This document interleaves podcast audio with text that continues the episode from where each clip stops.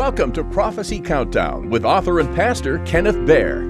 Join us every week for the latest updates on what the Bible has to say about the events, the characters, and prophetic signs of the return of Jesus Christ and his coming kingdom. Make sure you not only subscribe, but like your favorite episodes and share it with your friends. Now, on with the broadcast. Welcome to Prophecy Countdown. I'm Pastor Ken Baer, and we have two updates for you each week uh, premiering on Sunday at 1 p.m. and then Wednesday at 11 a.m. The title of my message today is The People Marvel. And we'll be looking at chapter 15 in the Gospel of Matthew, beginning in verses or verses 29 to 31. Uh, as the name of our podcast implies, our podcasts typically have a, a prophecy thread. Uh, we love answering questions regarding prophecy. In fact, we'll answer any question regarding anything in the Bible. Uh, you can send us an email at prophecycountdownpodcast at gmail.com. I'll give that to you again. It's prophecycountdownpodcast at gmail.com. That's how we get a lot of our, our topics, especially our Wednesday updates, uh, come from you, the viewing and listening audience. You send us questions and we answer them online. If you have a question, most likely other people do as well. So let's get started today uh, in our discussion. And remember, I said the topic of my message is the people marvel. And you'll see that's right out of the Gospel of Matthew in chapter 15. Now, this passage today is a brief yet powerful um, revelation of a moment when the people marveled at the extraordinary works of Jesus. Uh, this this episode, this passage we're going to be reading, sets against a backdrop of Galilee and it captures the reaction of the people when they personally witness the miraculous, both the compassion of Jesus as well as the works of Jesus, and the personal impact it had on, on their lives and their lives of their friends and their neighbors and, and their brothers and sisters. The context of the scripture today has Jesus departing from the region of Tyre and Sidon, which is in present day Lebanon, and making his way back to the Sea of Galilee. As he ascends a mountain, a diverse multitude gathers around him, and they bring with them the sick, the lame, the blind, the mute, and many others that are in need of, of healing. So let's go ahead and read the four verses today, and then we'll unpack what we read. Matthew 15, Matthew chapter 15, beginning in verse 29. Then great multitudes came to him, having with them the lame, blind, mute, maimed, and many others. And they laid them down at Jesus' feet, and he healed them. So the multitude marveled when they saw the mute speaking, the maimed made whole, the lame walking, and the blind seeing, and they glorified the God of Israel. You know, most scholars understand this to be a very unique period a very unique passage in the whole ministry of Jesus. It's unique from my perspective, uh, at least in three different instances. And we'll see how these three perspectives actually reveal something about the, the character of God, as well as our relationship to Him and our response to Him. First of all, in, in verse 31, the phrase, they glorified the God of Israel, and the entire context of these verses gives us a strong indication that this great multitude that gathered at the feet of Jesus was Gentile and largely pagan. Nevertheless, Jesus' reputation as a healer was so well known in the area that when Jesus comes down into the Sea of Galilee and sits by the mountain, they bring him all of their all of the lame, the blind, the mute, the maimed, and, and many others. And the Bible says that Jesus healed them. As Jesus healed, and provided for this mixed or predominantly Gentile multitude, it showed actually that the Gentiles were getting more than just a few crumbs from the table. You know, that's a few, just a few verses before in Matthew, it talks about the, the woman that begged that Jesus, even though she's a Gentile, even the dogs received the crumbs from the table. So it's a kind of a reference to that. Secondly, this passage is unique because Jesus sits down and we don't notice that there's any reference of any teaching. Now, we don't typically want to take a look at a piece of scripture and make a comment on what it doesn't say, but it's it's obvious by its absence that there's no teaching. His popularity the popularity of Jesus is based here on his miracles. Jesus would teach often in parables. He would speak about the law, its inability of the law to keep us holy. But in this passage, he teaches them through compassion and he heals them. Now, the third way that this passage is unique is we go back to verse 29 it says they laid them down at jesus feet and he healed them the unique thing about this encounter or this incident is we don't read anything in this passage about any faith on any part of the people that either brought the people to be healed or the people that were healed themselves. We don't have any record of that.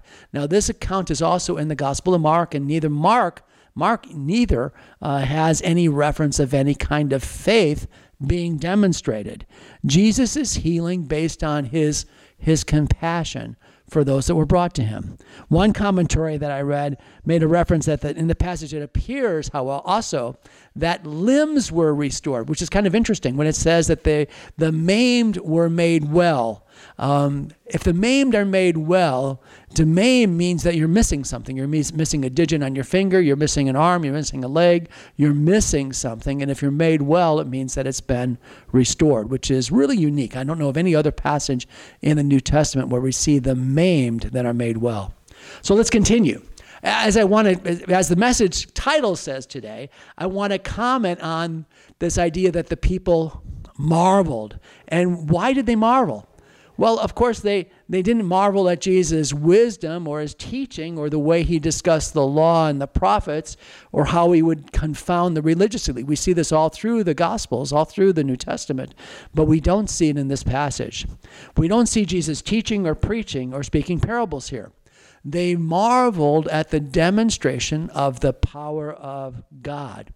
You know, God's power is manifested in miracles.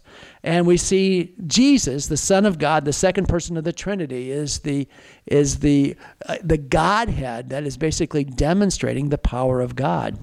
When God demonstrates his power, the people marvel. We can learn a lesson from that. When God demonstrates his power, the people marvel. And there's many instances in the New Testament of that. The Gospels specifically teach 37 unique uh, miracles of Jesus. And this includes healing the sick, giving sight to the blind, the multiplication of the loaves and the fishes, uh, or the fish, Jesus walking on water, turning water into wine, raising the dead. These miracles were documented by eyewitnesses. Uh, they're part of what we know as Bible history. As I mentioned last week, also, miracles are signs. They're signs to those that, that are building their faith. They want to embrace the faith of God, the, embrace the faith that, know, that tells them there's a coming kingdom. They embrace Jesus as the Messiah. So, miracles are often signs to those that need a sign in order to build their faith. Now, these people marveled at what they witnessed. And I'm sure there was a, a, great deal of happiness and thanksgiving and praise to the God of Abraham, Isaac, and Jacob when the people returned home with their family members and their friends, their brothers and sisters, because among those, the multitude were those, those that they brought that were lame, blind, mute, and maimed, and they were healed. They were restored, they were made well. Now, let's talk about this this concept of marveling at the works of God. Um, I don't know about you, but I've been around non-believers all my life. It seems like lately there are more and more non-believers. They these non-believers they have no time for God.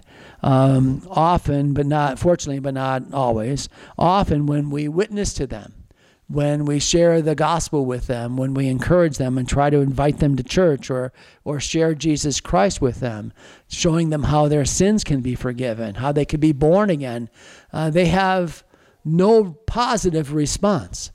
Often they have excuses.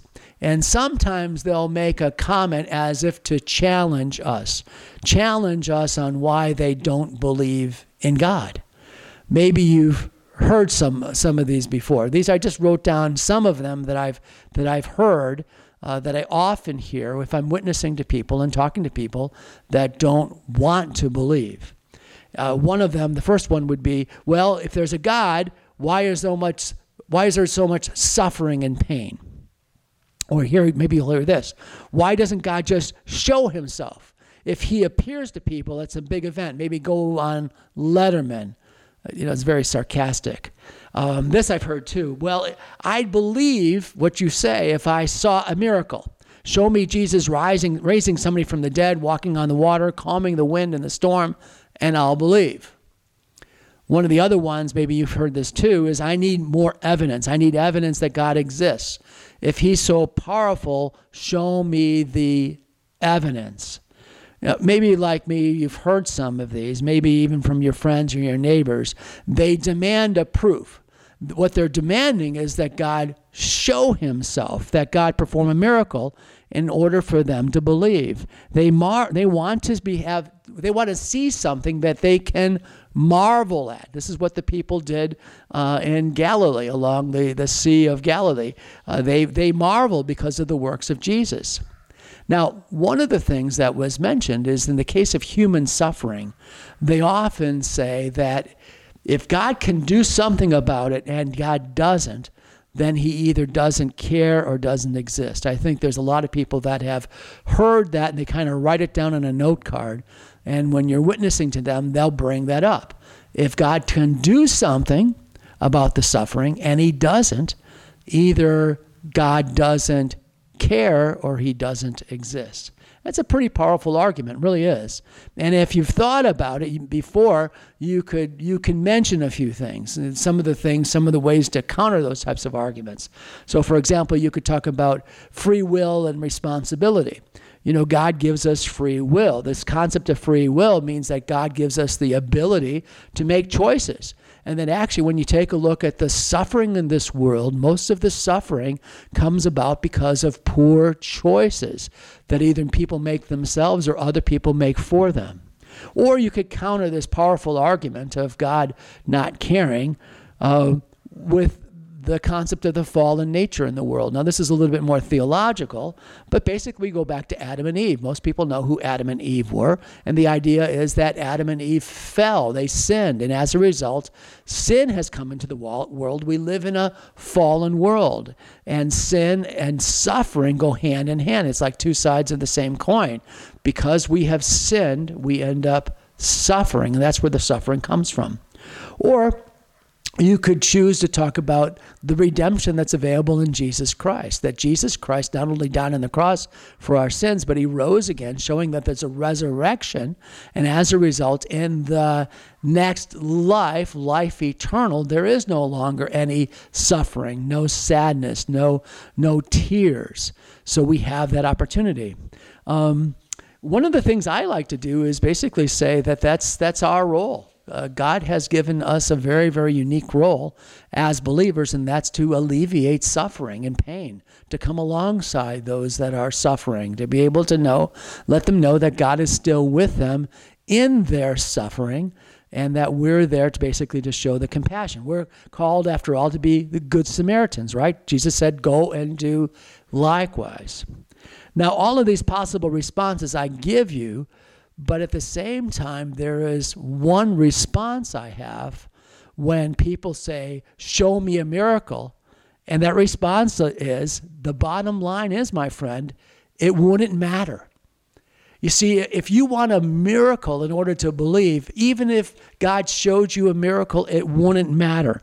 And the reason we say this is despite the opportunity to be able to embrace the message of the gospel, to, to embrace the forgiveness of sins, to embrace an everlasting God that loves you and wants to spend eternity with you, people just want to see a miracle.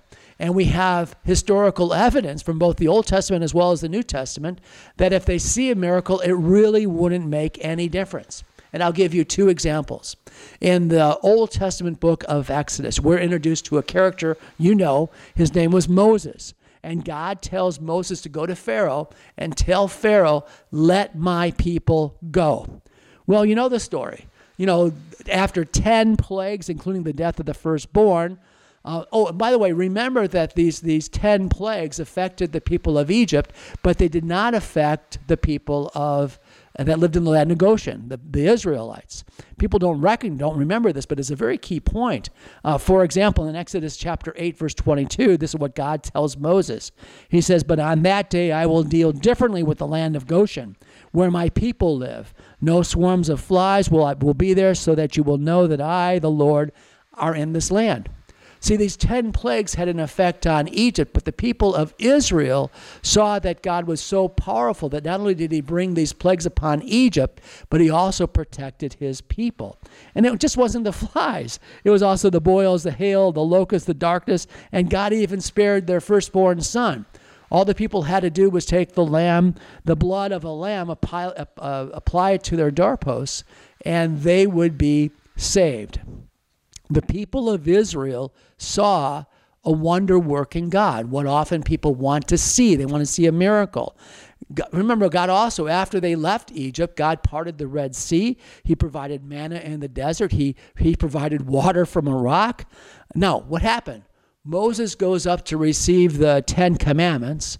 And when Moses comes down from the mountain, he hears this noise in the camp and he sees he sees his brother Aaron, and the people are dancing around a golden calf. They're, they're worshiping a, a false God. Moses is only gone for a short period of time.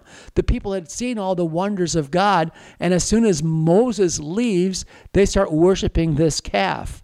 One of the more humorous episodes in the Bible, or, or, or verses in the Bible, is when Moses confronts Aaron and Aaron says this He says, They gave me the gold, I threw it in the fire, and out comes this calf.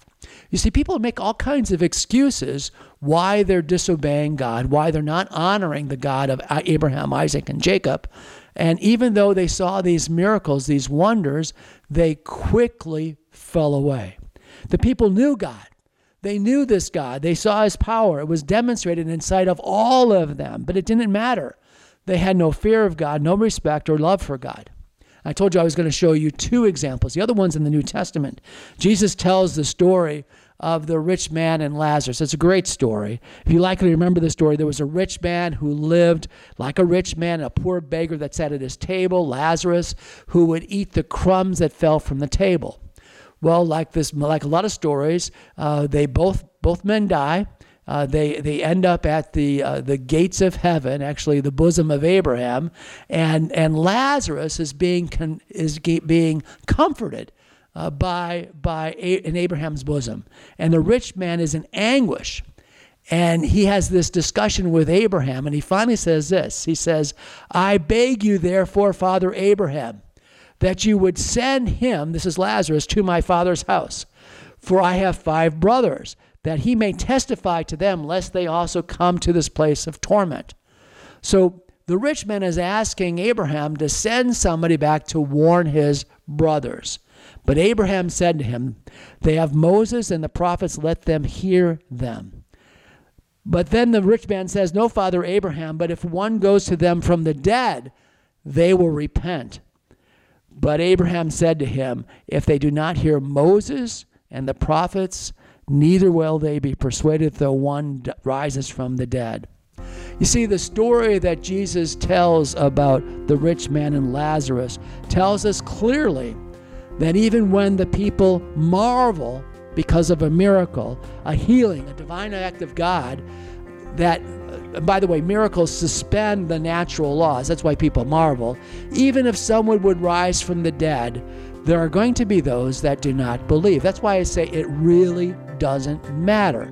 The people that are asking for miracles, you can tell them it really doesn't matter. We already had somebody that rose from the dead, and the Jewish people that were able to witness it, most of them did not follow Jesus. Jesus said, if they won't hear Moses, won't hear the prophets. I say, if they won't hear the gospel, understand how Jesus came and lived to die in our place, to teach us how to love one another, died on the cross, rose again, even if that Jesus would rise from the dead, and he did, and even though he says that he's coming back again, and he will, there are those that will not be persuaded. They will not believe. And my friends, unfortunately, this is their choice. My friends, you have a choice. if you're listening to this podcast, I implore you, give your life to Jesus, repent of your sins, and you better get right because Jesus is coming back again very, very soon. Let's pray. So, Father God, we want to thank you, Lord, for this opportunity to be able to uh, just talk through the gospel, talk through this passage in the Gospel of Matthew, and to be able to let people realize that even if they saw the power of God, which has been manifested so many times, they still need to have faith to believe. You've called us, Lord. In fact, Lord, you said, Blessed are those who believe and do not see. We give you all the praise and the glory for that.